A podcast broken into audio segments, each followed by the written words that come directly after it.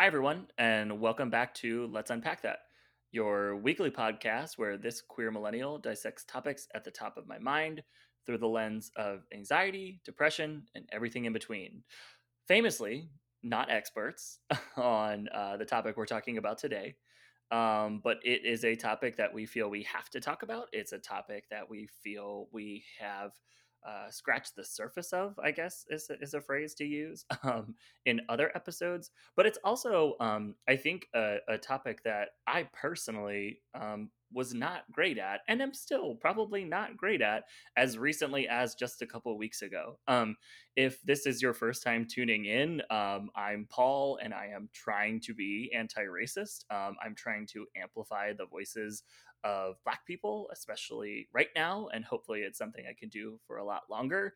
Um, but I've also, through this process, been reflecting a lot on my past and some stupid stuff that I have shared and put out, even on this podcast. So, you know, um, Erica is with me today, and Erica and I recorded an episode on Philly frustrations. Um, and it was all about what we loved and we didn't love about Philly. And it's interesting because before that episode, we had recorded another episode on race, and all of a sudden I felt so comfortable talking about race because, you know, as as Lexi joked, our second guest today, uh, that that it like it sounds like Erica might be your only black friend, and to an extent, like that's true.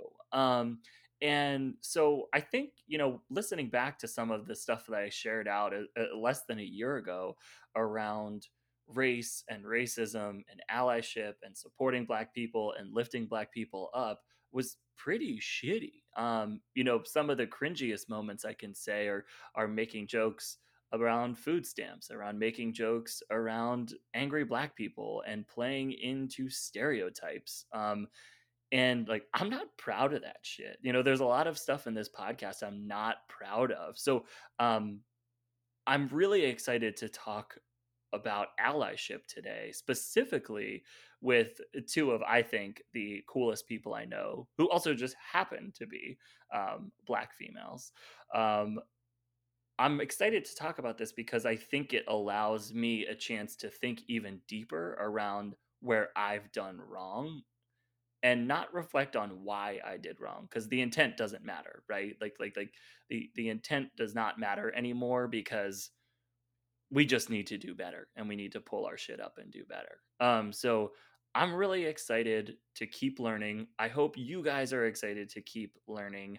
Um and I hope that this podcast, whether you are a person of color or not, maybe helps you talk about allyship with other people. So, um, with that, um, you know, every every white gay loves to start every episode with three minutes of talking about their own experience, but we're going to jump into other people's experience. So, uh, Erica, thank you so much for coming back to the podcast.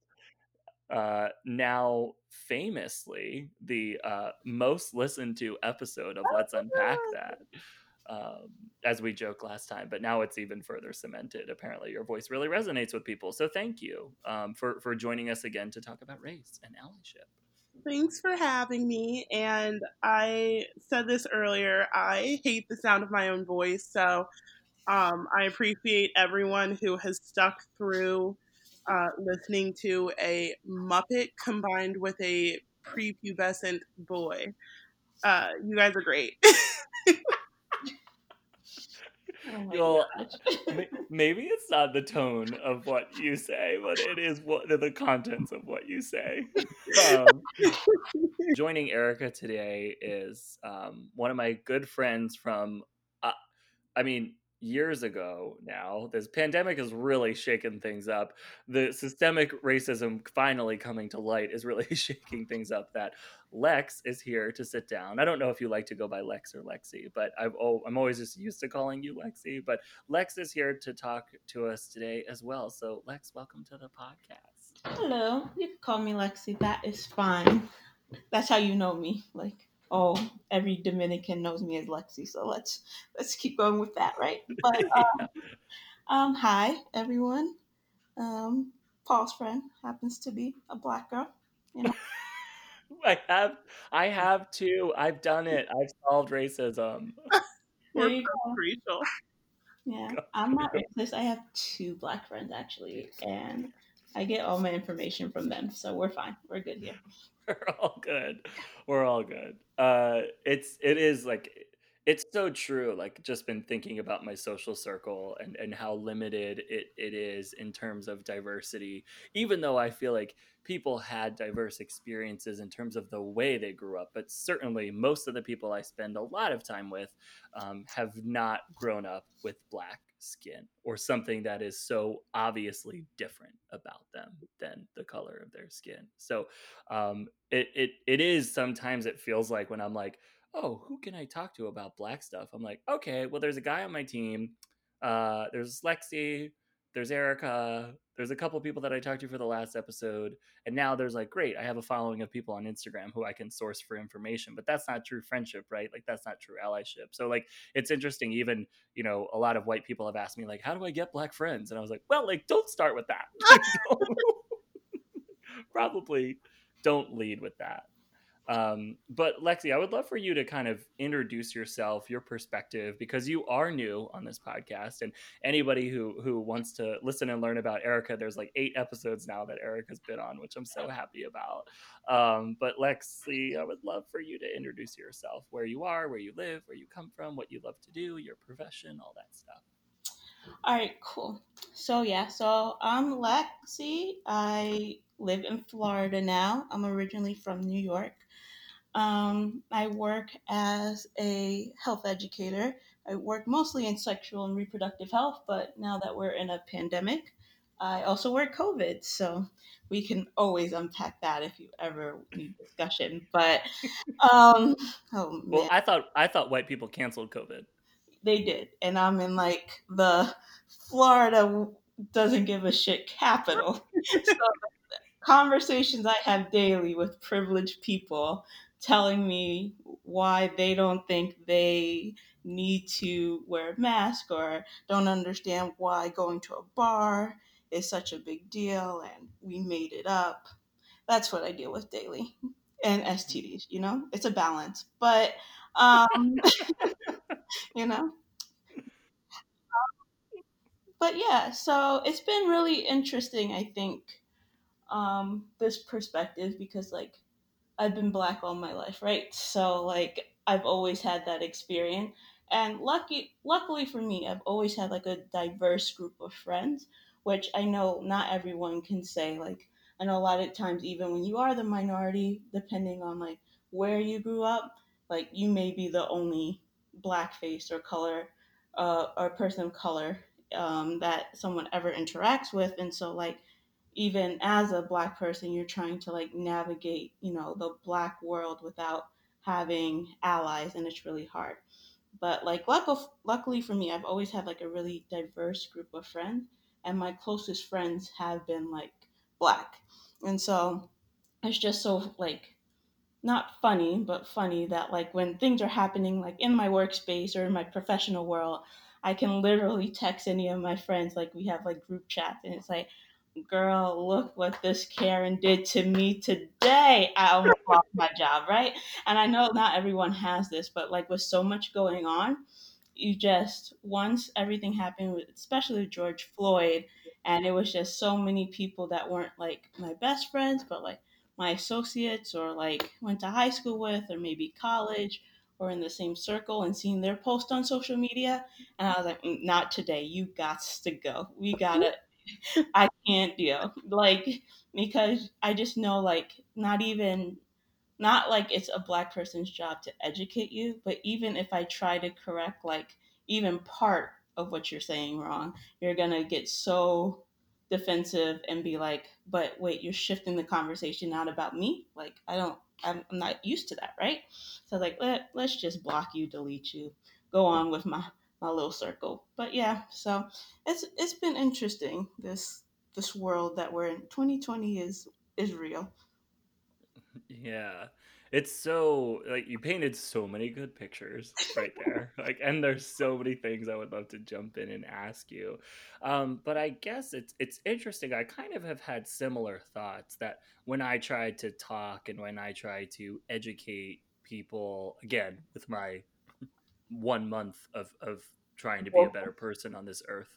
um, you know, I feel like people can easily discount me just because it's like you're just another like queer. You know you're just another you know like liberal queen you know who's who just like is is soft and doesn't understand the way that the world works and it's really discounting. I don't know like and i can't imagine because i don't live that life i don't live the life of a black person that it must feel even more discounting when people are like that when you are a person of color um, so I don't know if you if you want to talk about that a little bit, Lexi, or if Erica, you you had a reaction to that too. You know what like like what Lexi shared. For me, you know, I don't have a lot of diversity in my friend group, and the diversity that I do have, you know, it's a I have a lot of friends who are white passing.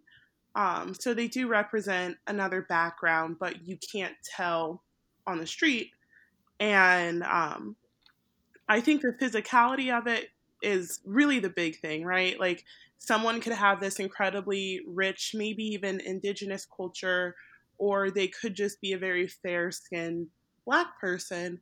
But, um, you know, when that physicality is there, there's a huge disconnect. And I realize that there are things that most of my friends will absolutely never experience. But fortunately, um, me and my sisters are now friends after a very long time of absolutely hating each other as sisters do and um, you know i have them to fall back on but there are also situations like in in dating and you know my interaction with men that i don't talk to my family about and i don't frankly talk to my friends about um, quite frankly because it feels like a moot point you know? There it's a lot of like oh my god i'm so sorry that happened to you but the the the feeling of sorrow is very much just the same as if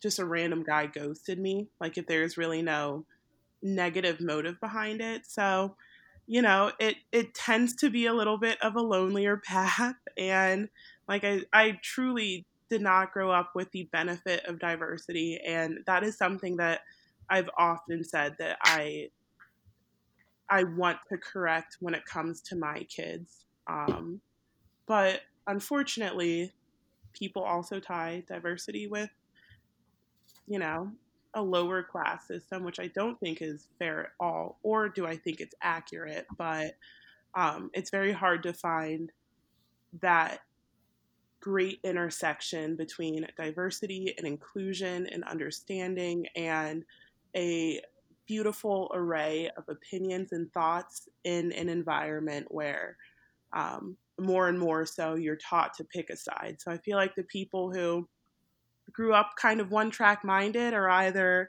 completely woken up or they just went straight back into that shell and really leaned into some of their more negative um, thoughts and opinions. Yeah, that's interesting. I was going to say, like, Lexi, is that something that you experienced when you were first starting to see people post about George Floyd or Breonna Taylor or Ahmaud Arbery? When, when, when people were posting about that, was it just sort of a reversal from the way that you knew them? Or because you feel like you grew up in, in a little bit more of a, a diverse environment, you saw a lot of people immediately jump towards, I would say, overt allyship or or at least overt like performative allyship um, yeah. Well it's interesting. So i realized that like how i grew up is very different. So just like erica said a lot of times when people think of a diverse community they also think of like you know a poorer community as well right? Because um, that's pretty much what like american media likes to tell us. But how i grew up is that like when i was in new york at least um, my friends were diverse and they were people of color but then also you know their parents were lawyers their parents were doctors their parents were vice presidents of companies on wall street right? So that wasn't i didn't associate that necessarily. Like neighborhood yes but not necessarily people that live in certain neighborhoods it, they, because they're that color they automatically were that way right and i know not everyone that's like a needle in a haystack not everyone has that experience but then in high school, I moved to Florida. So I went from that to being the only black person in my class, being having to write on my transcript that I was white so they can look at my application to get into honors classes. I went from that extreme, right? And so it was the people that I knew kind of had those feelings. They may have not necessarily been like, you know, complete racist to my face, but you know, they would have been like, you know, you're the only, you know, brown person I've ever had at my house, or you know, just those like, so how do you do your hair? And let me touch it, or you know, that type of thing. And so when things like this now come out, I'm like, we all knew, you know, but it was like the straw that broke that camel's back. Now I was like, nah, you gotta go. We've we've gone through this way too long. like, I, I we just can't cut it. And then it's hard for me because like as my job, I am an educator, right? Like I teach public health, I teach you how to be a better person. So like with or take care of your health so you can make the best decisions. And so like so with everything, right? Even though of course because I teach like sex ed, you can only imagine the questions I get even when I'm not even you know working from like friends mm-hmm. and all that you know people just who know my job and then once people realize i was working like covid response they're you know those questions come in but then and i'm always okay with educating people right i'm like because that's just who i am but then when this comes i'm like it took you this long to care about black people. Like i'm not a trend. I'm not you know something that can you know you're just going to tweet about or post about this week and then you're going to be done right? Um, i don't want my education. It's not just you know a it is a public health issue, but it's also my life. And so, do I waste my time educating someone who really isn't going to care and just fight me on it? Or do I just back up and say, like, you know what? Let's just like part ways at this point. So, I just, for my mental health, knowing that you really don't care, because I've seen your attitudes and positions on a lot of things, I was just like, I can't, I can't educate you at this point. We, we done here. Yeah, there's something about that. Like I, I I've been having similar conversations related to politics, like just about um I want to spend my time with people who I feel can be persuaded, not people who are just gonna immediately put a wall up. And that's sort of my my form of relating to what you said. But it's it's it's so much deeper because like your political beliefs are um very different i think off or people at least make them feel different from like your views on race and your views on equality and your views on um like i think clearly the overt i'm not going to use that word again the, the clear like obvious murder of someone and the obvious like systemic racism that led to that person's murder like those eight minutes and 46 seconds or whatever the, the, the time was you know like it took that to care. And or it took that for people to be like yeah actually i'm fine with that you know blue lives matter just throw that up you know without actually looking into the problem. And i i just find that again it, it, to me it was eye-opening that so many people responded in the, that sort of like closed mindset form but i also felt good that a lot of people responded with an open mindset. And a lot of people posted that black square on June 2nd because they wanted to be part of the trend. But that whole post that I started making that started to go viral was around going beyond the black square and doing the work to start becoming anti racist. So I'm I would imagine that a lot of people listening to this are people who have been like, I posted the black square, but like I haven't done anything else. Like uh, black people teach me what to do, you know, like because there have been points in my life uh, recently that I know I've done that. You know, black people talk to me, black people make me feel better. You know, black people like please like let me like like like let me amplify you, but aka just tell me that I'm not racist. You know, excuse my racism. So um, I think it's really interesting, and that's kind of why I think talking about allies can be so important and and what you've seen that has been good what you've seen that's been bad like where have you been let down and and again this can be as recent as the last couple weeks but also like this shit's probably happened to you guys forever right like it's probably happened to you forever um and you probably didn't feel like you had a i don't know maybe you didn't feel like you had a channel to to properly share it um like beyond your own circles. It's just like because white people weren't caring. White people didn't give a shit about the fact that they were racist or at least contributing to racism, knowingly or unknowingly. Doesn't really matter, I guess. White people are funny because it's like they okay. Are. Pause. Pause. We need to just record that. We need to blast that out everywhere. Because I need to hear the reason why. because it's just so like funny the reactions of like of privileged people and they don't I don't know, it's just so I'm like I I guess I don't understand it because I've never been in that position, you know?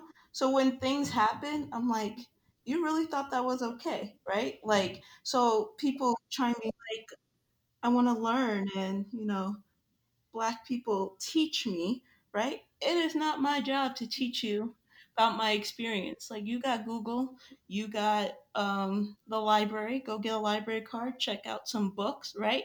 Realize those books don't represent all of us, but learn like where this issue is coming from. But like, like one girl wrote me and I don't really know her, but she wrote me this message. She was just like when around the time like everyone, you know, to be cool was posting Black Lives Matter even if they didn't believe it, but she was like I am raising money for so and so fundraiser because I have a mixed child and my mixed child now has to live in a world like this and my like just made it all about her. And i replied back so you want me the black person to start caring right now because how you think your son's gonna feel? Because you just realized he was mixed what yesterday? Like that's what you want from me? Like no i've cared about this since you know the first time i experienced racism. I don't know about erica but a lot of times when you you know we talk about like just in my circle the first time you experience racism and people are like you know at four at age five at six at 11 like you know people always think like oh you know this doesn't really happen anymore whatever whatever and it definitely does and it starts at a young age so your child probably already experienced it and didn't feel like you were a safe space to even say like hey this is what happened to me. And that's probably the first time your child realized they were different. But now, all of a sudden, it's in the media. You realize your Afro, cute little mixed kid may have problems in this world because he's a little black boy. And now you want me to care? Like, just stuff like that. Like, you even approach trying to help as a part of privilege and telling your feeling. No one cares about your feelings right now. It's not about you. And like, but I'm not racist. I just, well, um, okay, well, you may not have called me the N word in your message, but you definitely didn't show you cared about me. So the only black person you cared about was your little boy. It wasn't about everyone else in the room. So mm-hmm. it's just like, how do I even like unpack that with you? Because that was just so much, and you, no one's ever probably addressed that to you. Yeah, like how can you possibly make that person get it in like a small Instagram response. You can't. And it's tiring. Like I don't got if that's what I gotta It's do, not your job. It's not your job. right. And if it's something I gotta correct someone, you know, ten times a day, that's my job. Like I'm tired. I need to go home. I need a paycheck. Like unless you're paying me, I don't got time to do all that. Yeah. And yeah. that's what um so my cousin and my family's from Louisiana and my cousin who's just under a month younger than me, basically posted something with the same sentiment. And it was kind of like, I'm not here to educate you. Like, that is not why the Lord or whatever higher being you believe in put me on this planet. Um, if you want to get educated, like, there's just too much available for you to come to me about it. And we're tired. And I, I said this in unpacking white silence as well.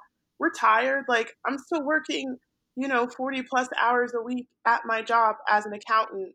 And I'm not here to not even teach you, but just say things to you, all for you to not process it and do something with it. Because I've had conversations with people and, you know, I basically said, like, this is it, this is what it is and I've seen nothing in their actions change outside of that black square. Um, So it's just, we're tired of beating the dead horse. We're tired of being the dead horse. And it's just, it's too much. And if you want to be an ally, then go work hard and be an ally. Don't call, don't force us to do the work for you. Um, because in that sense, like what makes you any better than the person who is at least honest with themselves and saying, I feel some type of way about black people, where you'd rather just get the Spark Notes version than read the fucking book. And it's not even, it's in theory a long and complex book, but the like five big points in it are very visceral, very much there, and they're not, there's no like moral question behind it. Like, ooh, if we treat black people too well, what will happen? Fucking nothing bad, can tell you that. Um, and I just feel like it's this constant, you know, back and forth of, well, instead of just ignoring us and ignoring the videos that our celebrities are putting out, um, why don't you just accept what we're giving you and accept that we want to learn? I don't have to accept anything. This is not a Goodwill. And even then, Goodwill throws away your shit if they don't want it too. So it's truly a matter of we are if you want to be an ally an ally then take that load off of us because it shouldn't be our responsibility to not only be the one being you know attacked and criticized but then have to explain someone else's actions to someone who is more closely related to that person committing these egregious acts than the person who's being, you know, who these acts are being committed upon. And I just, I like, I get heated. Like, I get heated when people tell me, like, well, can you give? No, I can't. Like, I'm not a scholar. I don't have any of the credentials. I am, by and large, an idiot.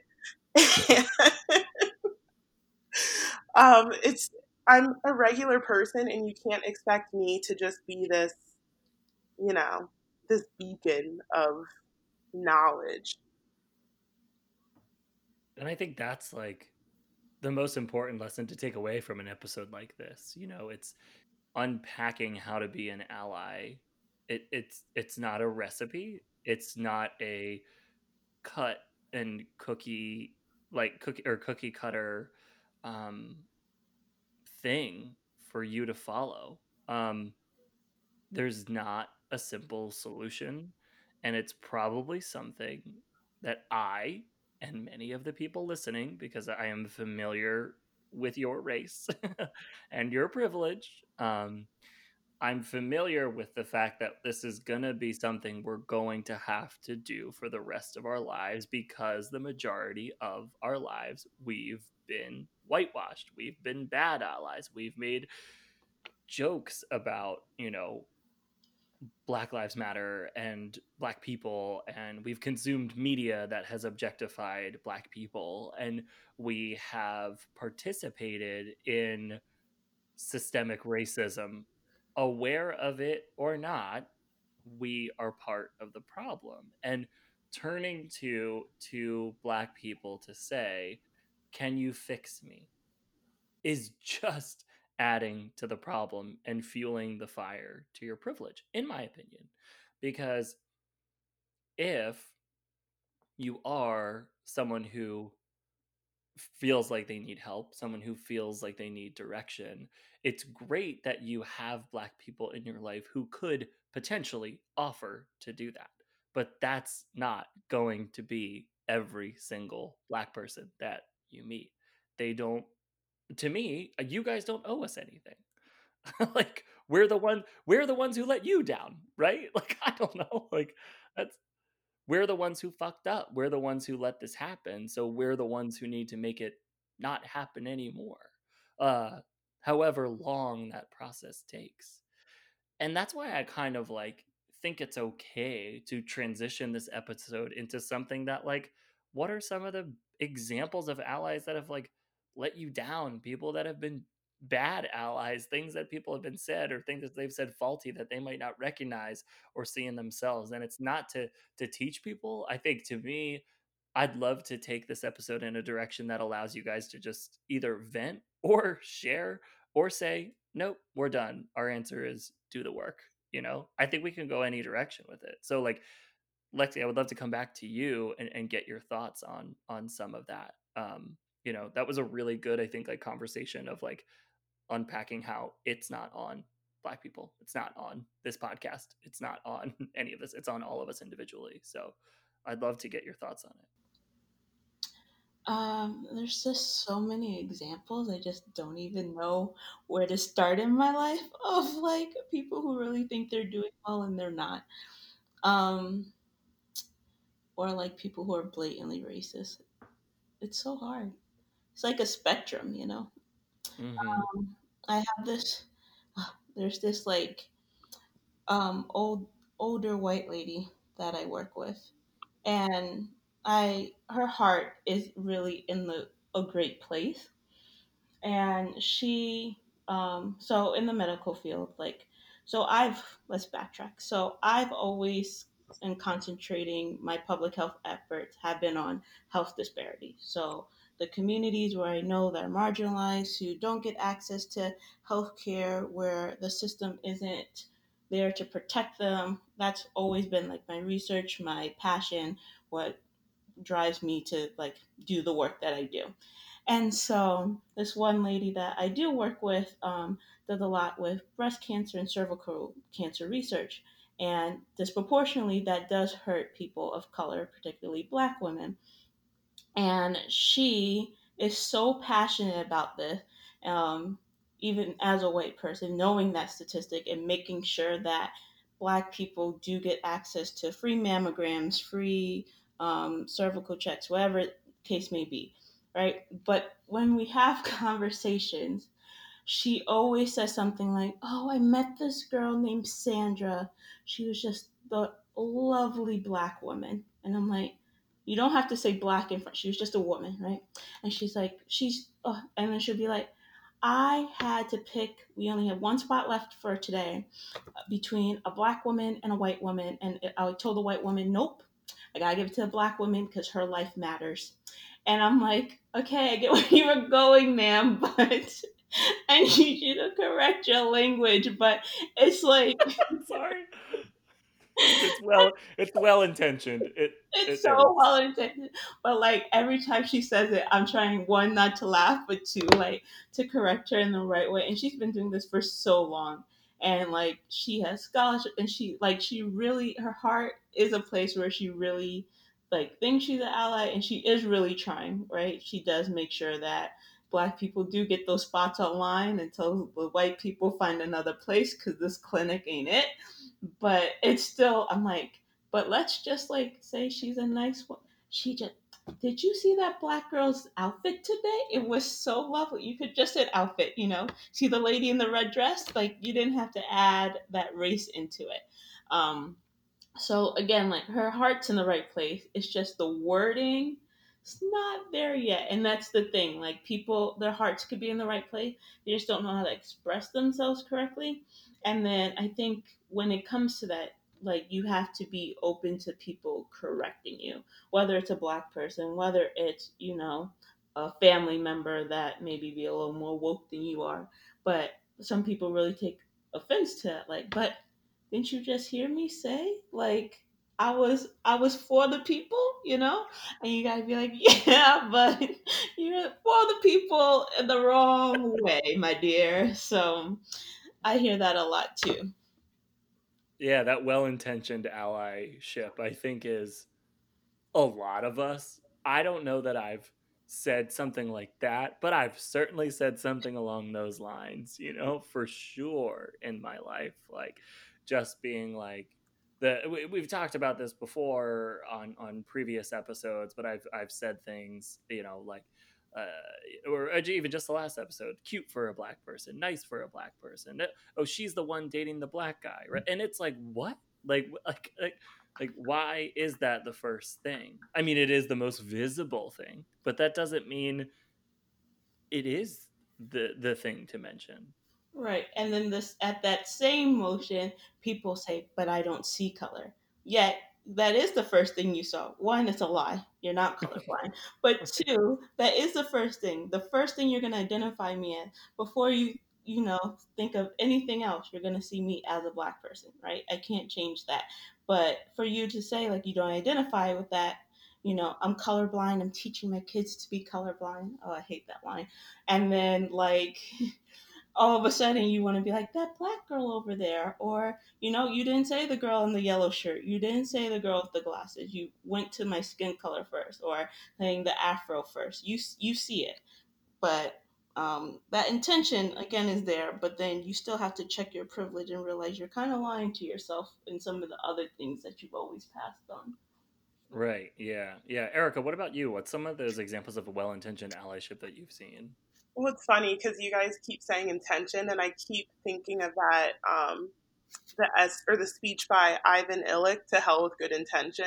And I mean, it, the overall it is geared towards international service, but by and large, it's kind of like, what do you think that you have to offer as a surface level thing that's actually going to impact this community better than the community can impact itself?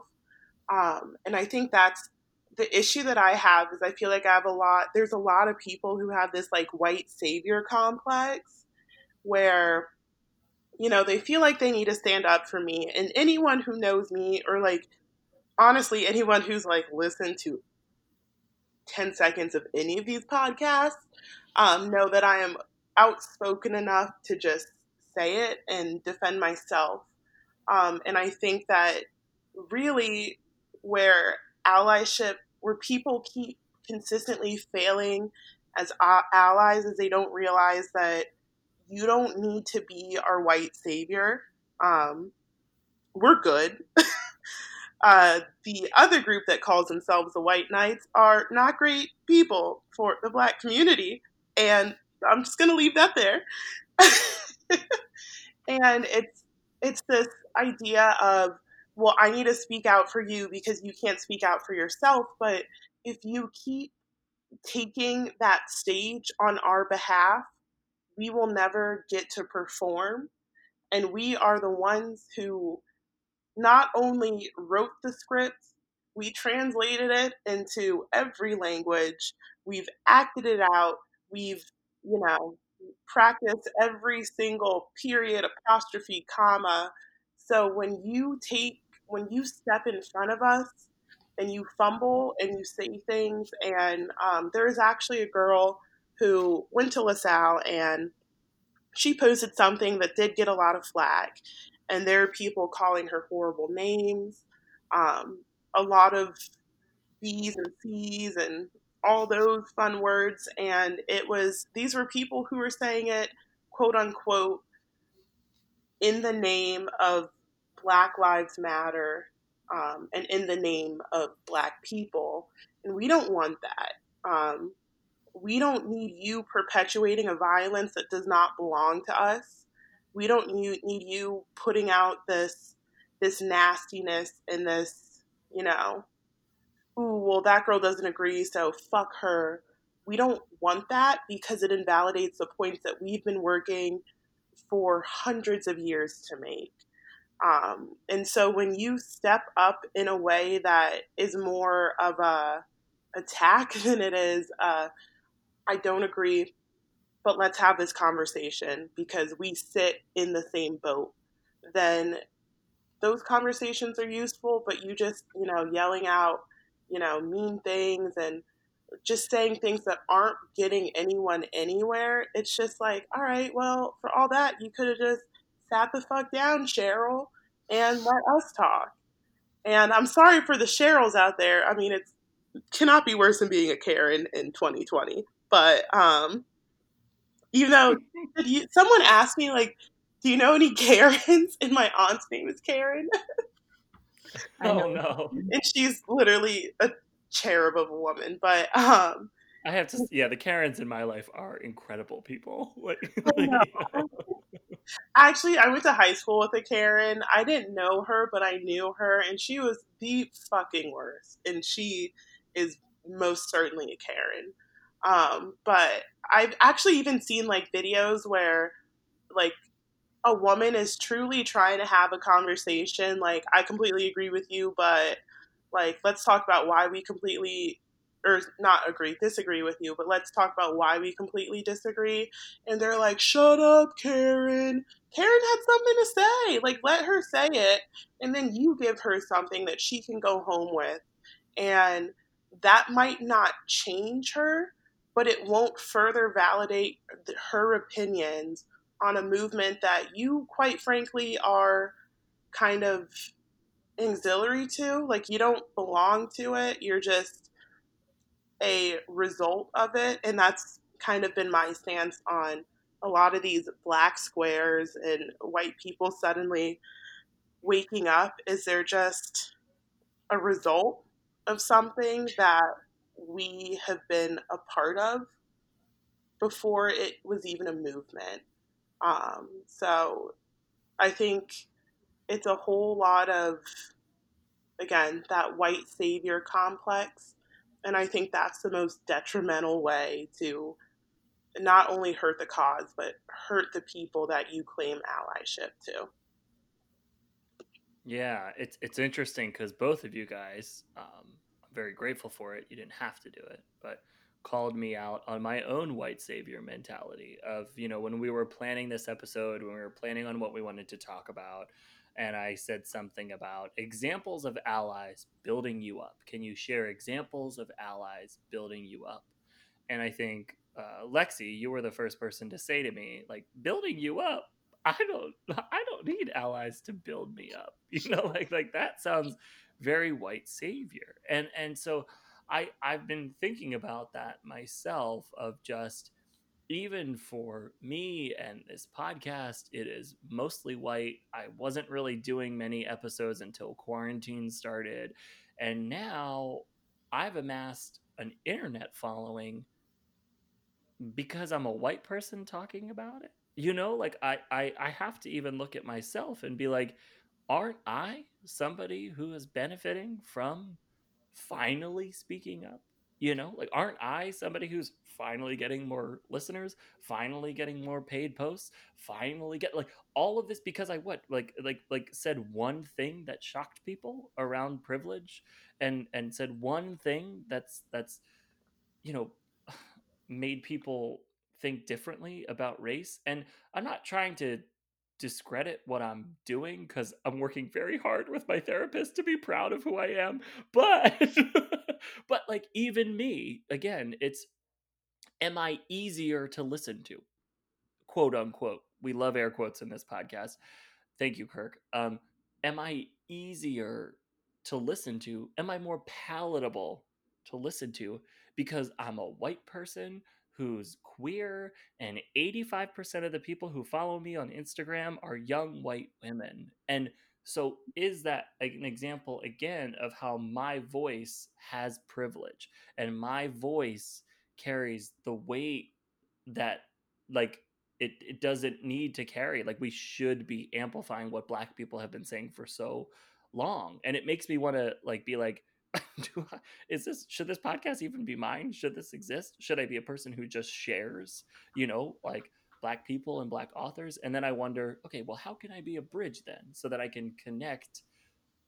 How can I connect white people with black people? Can that be part of my role in this? But you're right, Erica. Like I haven't posted I've posted a lot of shit about politics for years, but I haven't posted shit about race and race and politics until very, very, very recently.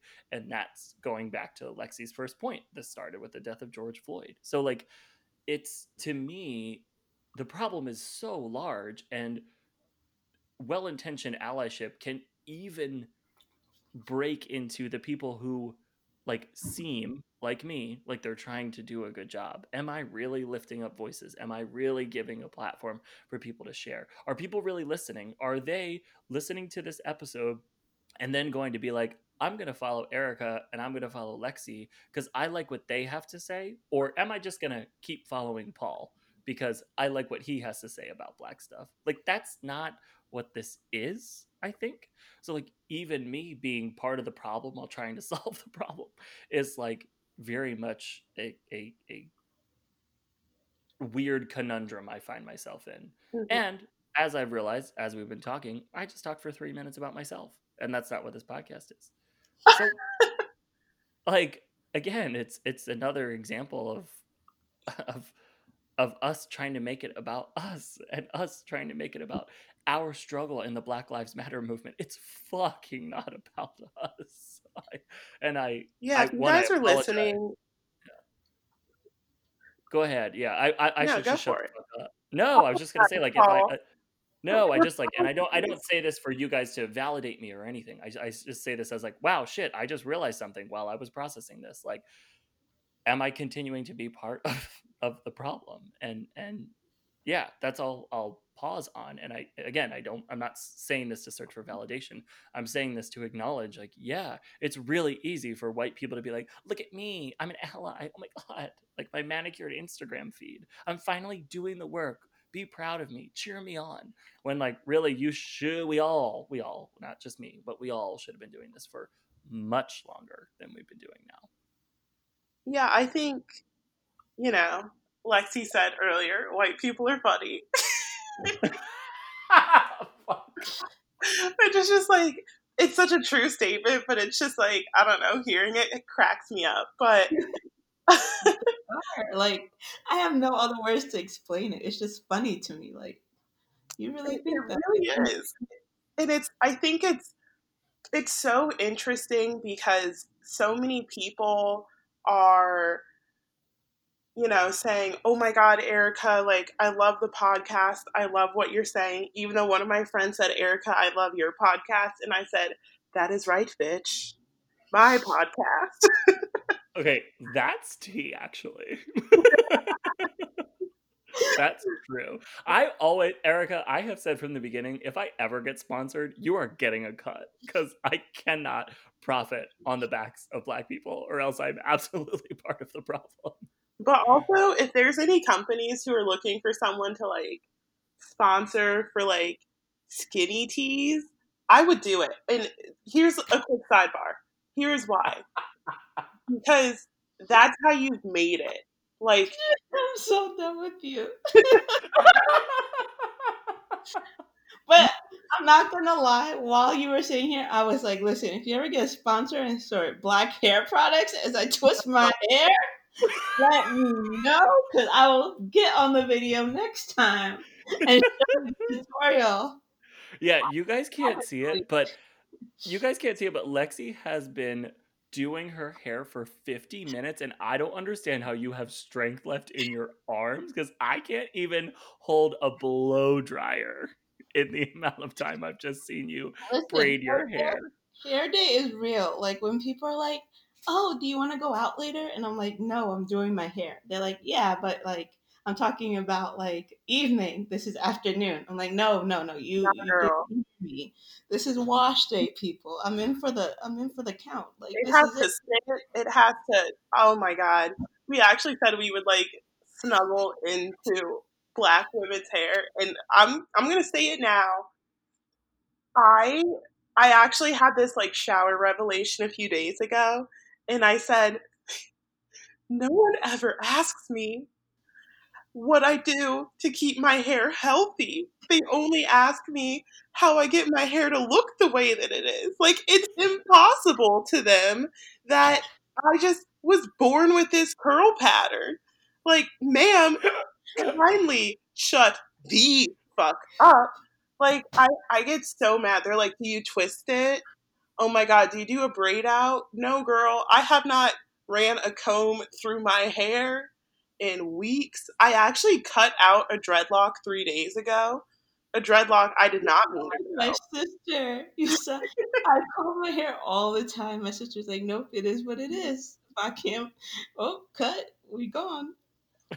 it's just like and I, I tell people in life if you want something to look beautiful you have to treat it like it is beautiful and so that is one of the big things that i get bothered about is when people no one ever asks you know how i maintain they always assume that it's manufactured when it's something that is not within the realm of what they expect of a black person. Or they'll try to take away my blackness and say, like, oh, are you mixed with anything?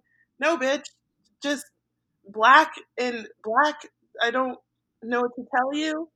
And I, I think that's super common in general with the black experience is where it's a lot of how did you get yourself to look less black and let me praise that? Or how do you look different and exotic? Um, they'll compliment my hair when it's straight like oh my god it's so long. By the way lexi's hair is like fucking flowing by the way it is like it is like a fountain of youth Listen, uh, let me get a sponsorship. I will tell you all the secrets. I know. Lexi and I should just hype each other's hair up, and we're gonna start our own podcast. We're gonna steal Paul's listens. We're gonna take the voice. we're gonna take the white guilt and be like, "Come over here to our podcast and learn about black hair." Take it. I mean, like I feel like that's what this movement is. It's it's taking the mic back, like from from white people. It's speaking your mind. Take the money back too. You know, like I'm not. Uh, unfortunately, my my community, the the white gay community, tends to be the most privileged and financially prosperous of all of the marginalized communities. So, uh, feel free, you know, to to take any profit off of me.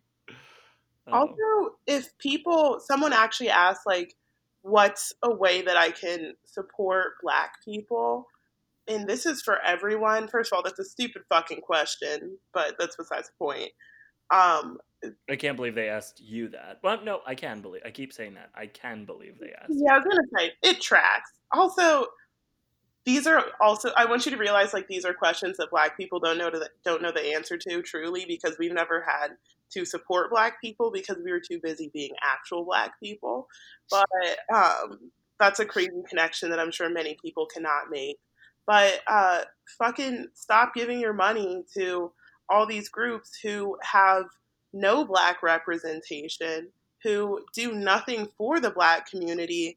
And I, I, on God, stop looking at their Instagram feeds to figure out whether or not you want to support them and look in their into their business practices and go online and just look at what their, you know, executive board looks like and maybe that's how you can figure out whether or not they actually give a fuck because I can most certainly write almost a flip it. I could say uh, black people suck on my Instagram, and then I could go walk around like I love being black.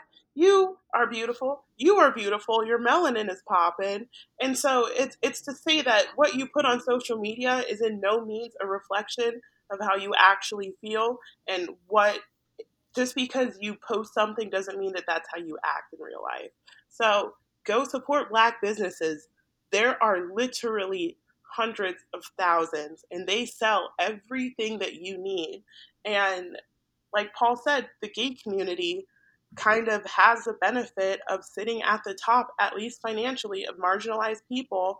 And I see you guys buying the same shit from these same white companies who, even before there is this, you know, turn for white companies to be responsible in how they act and before people were noticing they were still forever 21 urban outfitters robbing artists of their unique designs like doing mm-hmm. shit that is unethical in the first place. So do your research and support people who if you saw them on the street would support you back and who have faces that look like us instead of you know the same white guy photocopied 10 times over um, with various it's, level of blurriness. It's so right it's so funny that you say that because as someone who you know uh, uh, like um, i enjoy particularly like like cocktails and so like when i look for small businesses and small distilleries i, I would of course love for them to be um, owned by uh, people who don't necessarily look like me um, you know someone with a mustache and a beard and tattoos and like a beer belly. Like how many cock how many people behind the bar behind the like fancy gentrified bar look exactly like me. And um, it's interesting because I, I purchased a cocktail book from Amazon that I can't remember her name right now because we're in the middle of recording, uh, but I'll, I'll, I'll post it. Um, but it, it, she was the, the first black cocktail author to be posted about her mixology skills in 150 years and like i just thought it was so cool because like all of her like um like all of her stuff was like um about uh, like the tiki drinks and how the tiki drinks connects with like island culture and Caribbean culture and like why it's huge for her to be um, I think it's Shannon Mustafa, but I don't want to say that wrong. So um, just saying that just in case. But um, like but for her like she was sort of like sharing her experience and talking what it was like to be a black person behind the bar and making these like elaborate drinks that represented where she came from and i'm like oh my god how many of us as white people go to like oh my god like fucking Jared is so like like his tattoos like he's like and I just love this place because like it's just so relaxed. It's just so like oh my god no it's like a white owned place of people with tattoos. Like that's not you know like what there's not any different. There's so many like black businesses I think to support. And that took me so like it was so easy to find one. I literally Googled cocktail books by black authors, and surprise, she's the only one that's been published. So I bought it, and it, she specifically said on her website, like, please buy this from my website, not buy it from Amazon. And what did my ass do? I bought it from Amazon because it would have gotten there faster. Like, I'm the worst, you know? So, like, even just like simple examples of that, of your little hobbies and your little passions, just like, I guess, what is it like think black? Like think if if if there's somebody in the black community who does something like this i think you could do that and i think you could support them. I think you could go to the right restaurants. I think you could buy the right drinks. I think you can you know buy the right t-shirt like just like finding a way to support not these corporate enterprises especially you know all of the gay men uh, like myself who you know and i don't say this to chastise but we wear lululemon. We wear you know like we wear just like constant like the, the, the brands that we support the brands that we we support may hire black like models and hire black people but they're not the ones running the company. And like you said erica if you can think that there's a product that you like there's a black person who's doing it just as good or better you know? And like why aren't we doing that? That's a really good example of like i think allyship that you just think, well, Amazon can do it. You're putting more money into Jeff Bezos's pocket, who doesn't even pay taxes and barely pays his black workers and his white workers, but just his, his lowest paid workers. Um, Lexi, I don't know if you have another thing to, to kind of share. I know Erica and I were just talking a lot, so I think that. Yeah, I was parting my hair. I'm here though, but um, yeah, no. Going back to you guys made some really good points, but like trying to remember. Um, so when way back when you're talking about like what ally can do to like have a voice or help people amplify black voices i guess you how you phrased it. Um, i feel like this could be me personally but black women are the least heard or least taken seriously. Like great example that like breonna taylor right? Like she was trending for a couple days and it completely died down, right? And we see that a lot with um, the murders if you compare a black man to a black woman getting murdered by the cops. And there's multiple other examples. Just in the work field, everything, um, black women are the most not heard or not taken seriously, right? And then we're taught that we have to be polite, we have to look a certain way, we have to do this and that. But then when we don't, when we speak up for ourselves, it's that stereotypical you're angry, you're loud, you're, and we try to avoid that to fit in, especially in like maybe a corporate world. And then, you know, I feel like even when we speak up, our message gets lost because people are more focused on maybe us being quote unquote loud or like and that's really just us expressing ourselves so like how you're saying that now people are you know you're all famous instagram famous now and using your platform right? But it's funny because I've, it's not just you. A lot of now white allies decided to speak up on their social media and then they gained followers and they gained traction and publicity because they started speaking up. And so like just like me, for example, I already said like like health disparities and working in reproductive health is my passion. And I've always talked about how systemically the medical community um, doesn't care as much about black women. Like black women are three times more likely to die in childbirth.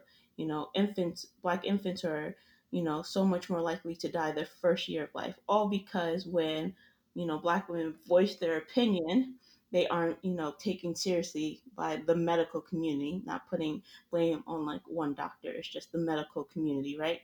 Um, and been talking about that for years. I know multiple women of color who always spoke up and said something about it.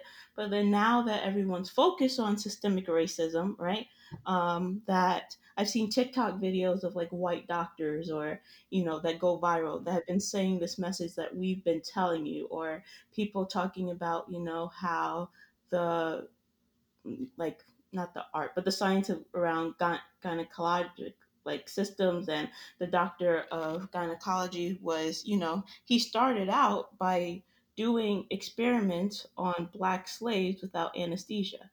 And he's like famous for it and you know, he his monuments are everywhere and you learn about him all throughout public health books and medical books, right? And black women have been speaking up and saying, you know, these things shouldn't be happening like there shouldn't be statues of this man like why are we celebrating that? Like you know our ancestors were had to get surgery no anesthesia and then go back on that field and work right? No one's mentioning their names. And so it's like for me when like people now black or white allies whether they're in the medical field or not they're now doing their research and now using their voices to say this is wrong and now that it's a white voice saying it they're like you're so right. That is wrong. Let me, you know, give you publicity for you, you know, your 10 seconds of wokeness. And that's great that you are reaching a community that I probably wouldn't reach with my black voice. But at the same time, like, you have to realize black women have been talking about this for years.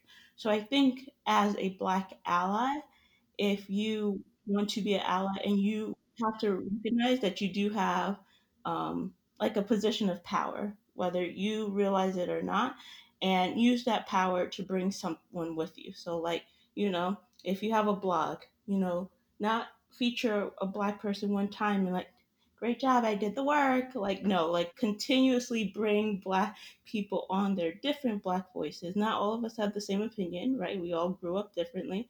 Um, constantly making sure that there's a space like don't just bring us on for February or Black this month, Black this week, whatever.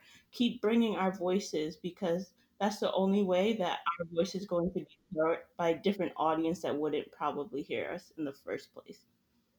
Yeah, I think that's such a good point. Yeah, Erica, do you have? I, mean, I, I'm just thinking about like myself and the future what we can do about like with with this particular like tiny platform that we have you know just to make sure that we're doing that to to, to keep number one reminding people of that that like who are those female black voices that you need to be following?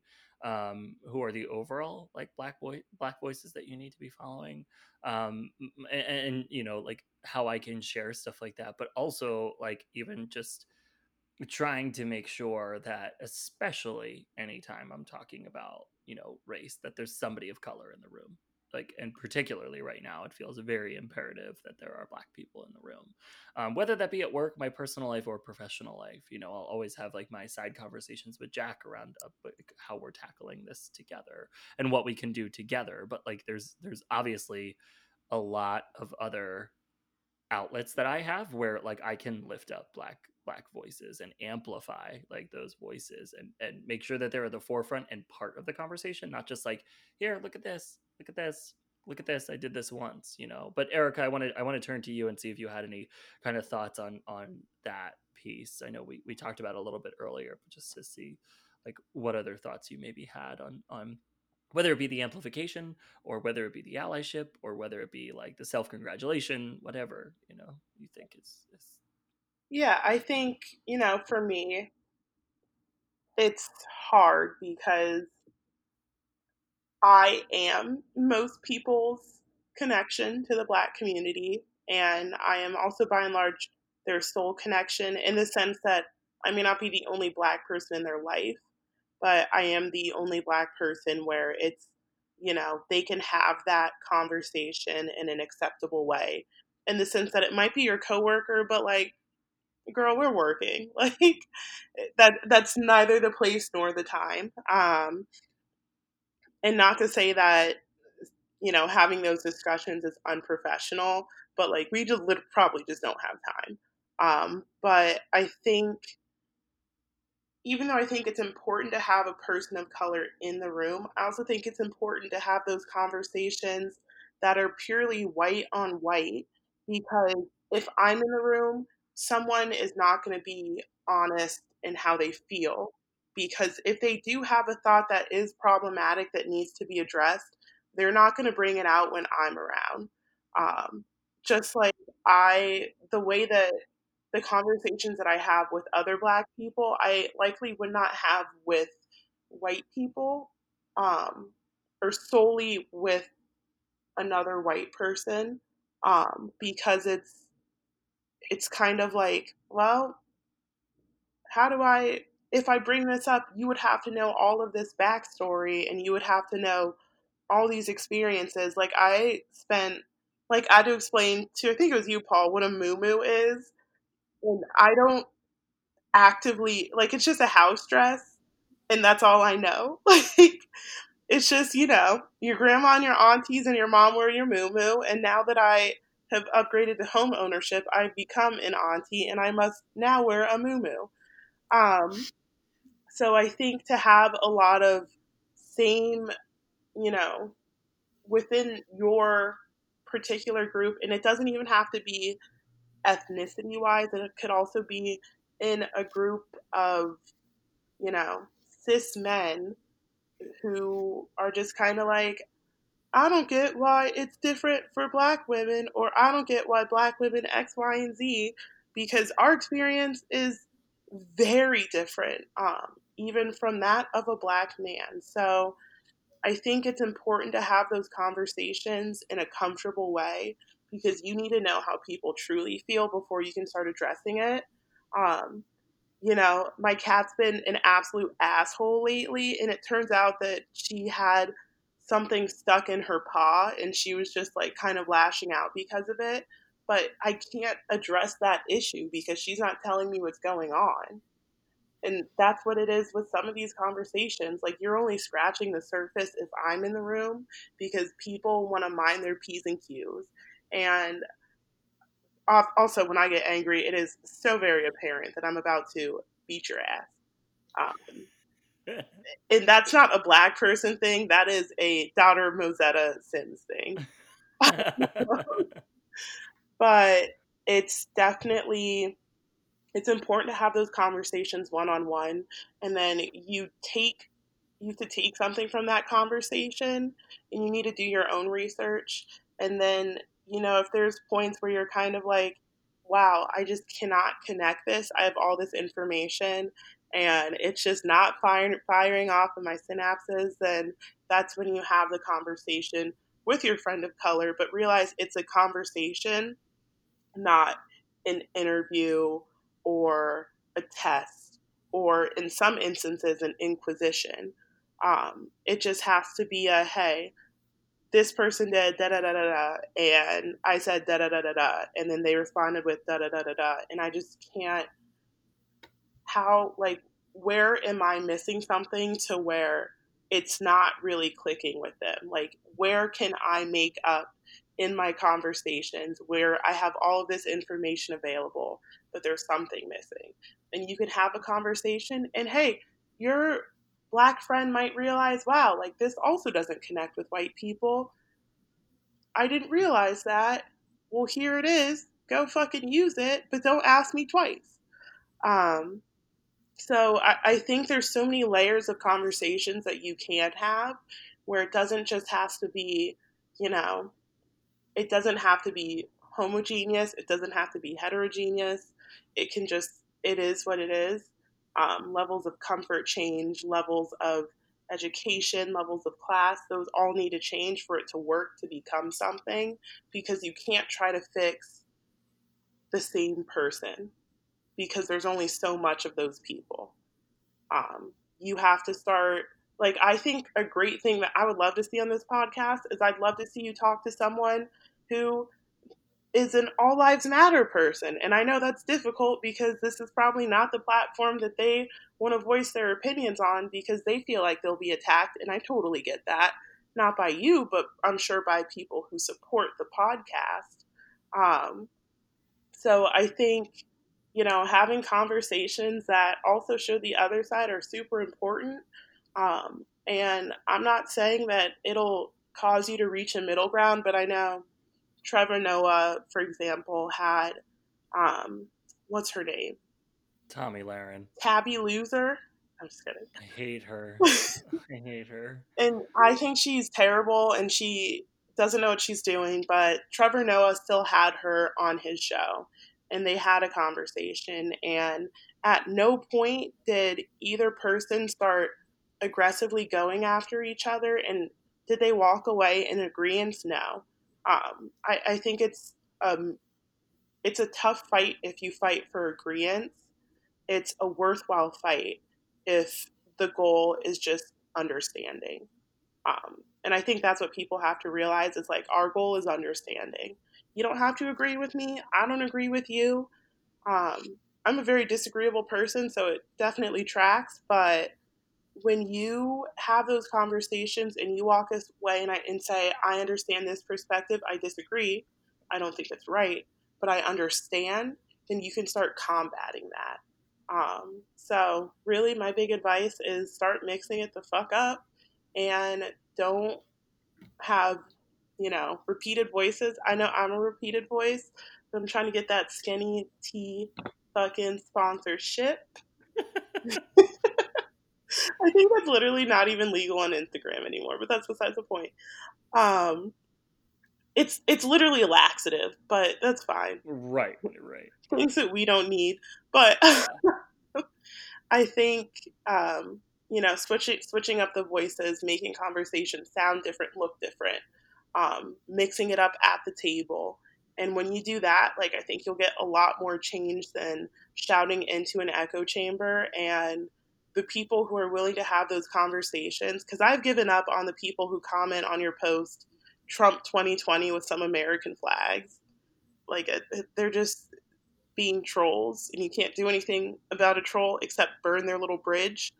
Yeah, you um, can't. They're not people you can learn from. Those aren't the people to worry about. Yeah. We're also like mostly not old enough to vote. I went into those profiles. It's like something high school class of 2023 like child you will never vote for donald trump because you cannot mm-hmm. um they can't right yeah i don't know no they think they no. can because they think he's going to run for a third term but that is absolutely another episode to unpack Ooh, could you imagine if like they're like new rules girl i i mm. absolutely see it happening so i just will leave that one where it is yeah, well, he's defied that. every single thing about our political system. But the thing about that is, like, you do kind of have to worry about like those people because those people end up being police officers. Those people yeah. end up being lawyers. Those people end up being doctors.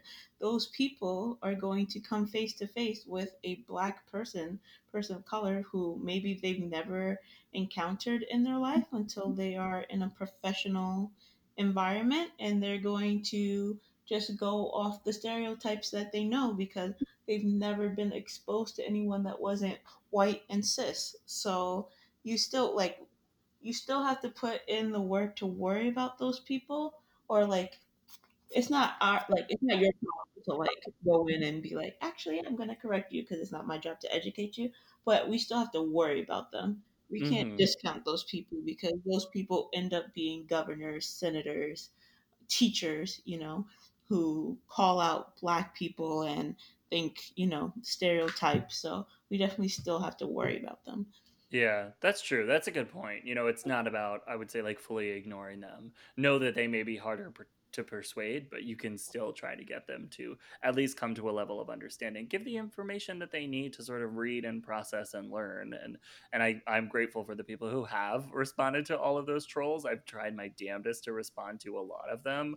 Um, when it gets too much, it, it literally gets too much, and it's easier to reach people, I think, through a, a story or a podcast. But um, you know, I think that that's that's just a, a good way to sort of close this out and frame this as like the work's just starting. You know, we're one month into uh, Beyond the Black Square. We're one month into the fact that like white people woke up for a minute. You know, I'm I'm so grateful for you guys for coming and speaking and sharing and us unpacking. There's not a recipe for this. There's not steps to follow. There is learning, there is listening, there is educating, there is fighting, there is protesting, and that's all going to happen at different times. It's all going to happen at different times. But like keep having the conversations, keep trying your best. I will happily continue to share resources that have worked for me as a person who is working to become anti-racist. So um, you know, I'll, I'll happily share. But I, I do want you guys to, to still be able to be heard. So um, I don't know if you have final thoughts or if you just want to plug your, your social handles so that people can engage and, and follow with you um, after this is over. So Erica, what's your uh, OnlyFans? I mean, Instagram. Um, Erica underscore Megan. I went public because someone actually messaged me and requested that I make my profile more accessible and it was actually only private because my ex kept like stalking me and he's probably going to listen to this episode so mind your own business but um yeah erica e-r-i-c-a underscore m-e-g-a-n and lexi what about you um, my Instagram is Lex underscore the Explorer, L E X the Explorer. So follow me. I'm private, but I'll I guess I'll follow you back or something. follow you back, but I won't solve your problems with racism. exactly. I I post some great stuff on my stories though, and you'll learn about sex ed and you'll learn about health disparities if that's what you're into. But that's all I got. I can't travel right now, so you're not going to see any travel fi- pictures. But once I. the exploring is uh, internal. I, yeah, yeah I, I, I, personally love following you, both of you. Um, but Lexi, you know, you were you were one of the first people to tell me like it's okay to want more out of sex. You know, like it's okay to like want to you know like demand things from your partner and speak up and like own your like like sexual activity. And I don't say this about Jack. I say this about pre Jack. So sorry to Jack's family and friends who are listening, but um, like just about you know the demands that you that you make. I think like I've learned so much just from what you've shared about about black stuff, but also about sex stuff, and and sometimes how those things uh, intersect. Um, and Erica, I, I follow you just because you're my bottom bitch, but like you know, we're like honestly, all I have is like pictures of my cat. Pictures of cat quotes about racism. Yeah. You said you, know I, black friends. I'll be your black friend. I got you, girl. I was gonna say I have. I am still also being educated. So, and I think that's my takeaway is um, I'm still getting. I'm still educating myself because this is so much and it's so deep um, obviously, I have a little bit of a head start, but I'm also way behind other people. So don't think that you are alone in educating yourself. Uh, don't think that because you don't know now that it's too late because I am 24 and I'm still working on it.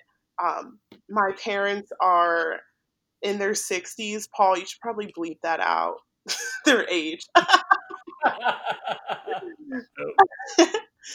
Um, and they're still learning too, and they experience racism in a much more visceral way than I ever did, and hopefully I ever will. So, um, education is a it is a living organic thing, and it's always going to change. It's always going to look different. Um, but that doesn't give you an excuse to stop doing it. So there's no reason to stop, and there's no reason not to start. Agreed. Can I leave with one last thing? Hell yeah. Okay, please correct your racist uncle at the dinner table. Um, because if me and him interact in the street, it ain't going to end well for him, not me. So correct your racist uncle. Have those conversations with your family members and your kids and everyone else. Agreed. Yeah. Thank you guys. Thank you so much for joining. Uh, thank you so much for sharing. Um, and thank you everyone for listening. Um, if you like this episode, uh, please subscribe, comment, share it with a friend. You can follow me on Instagram at, at it's Paul Warren. Um, and if you hated this episode, you can let me know that too, because um, I've obviously had some shitty episodes in the past, and I'm hoping to have better ones in the future with more diverse perspectives, not just in skin color, but in thought process, whether it be somebody who believes blue lives matter, or somebody who proclaims all lives matter, or somebody who talks about black lives matter. Like we will uncover and unpack anything on this podcast. So thank you so much for listening. We will see you next week. Talk to you all soon.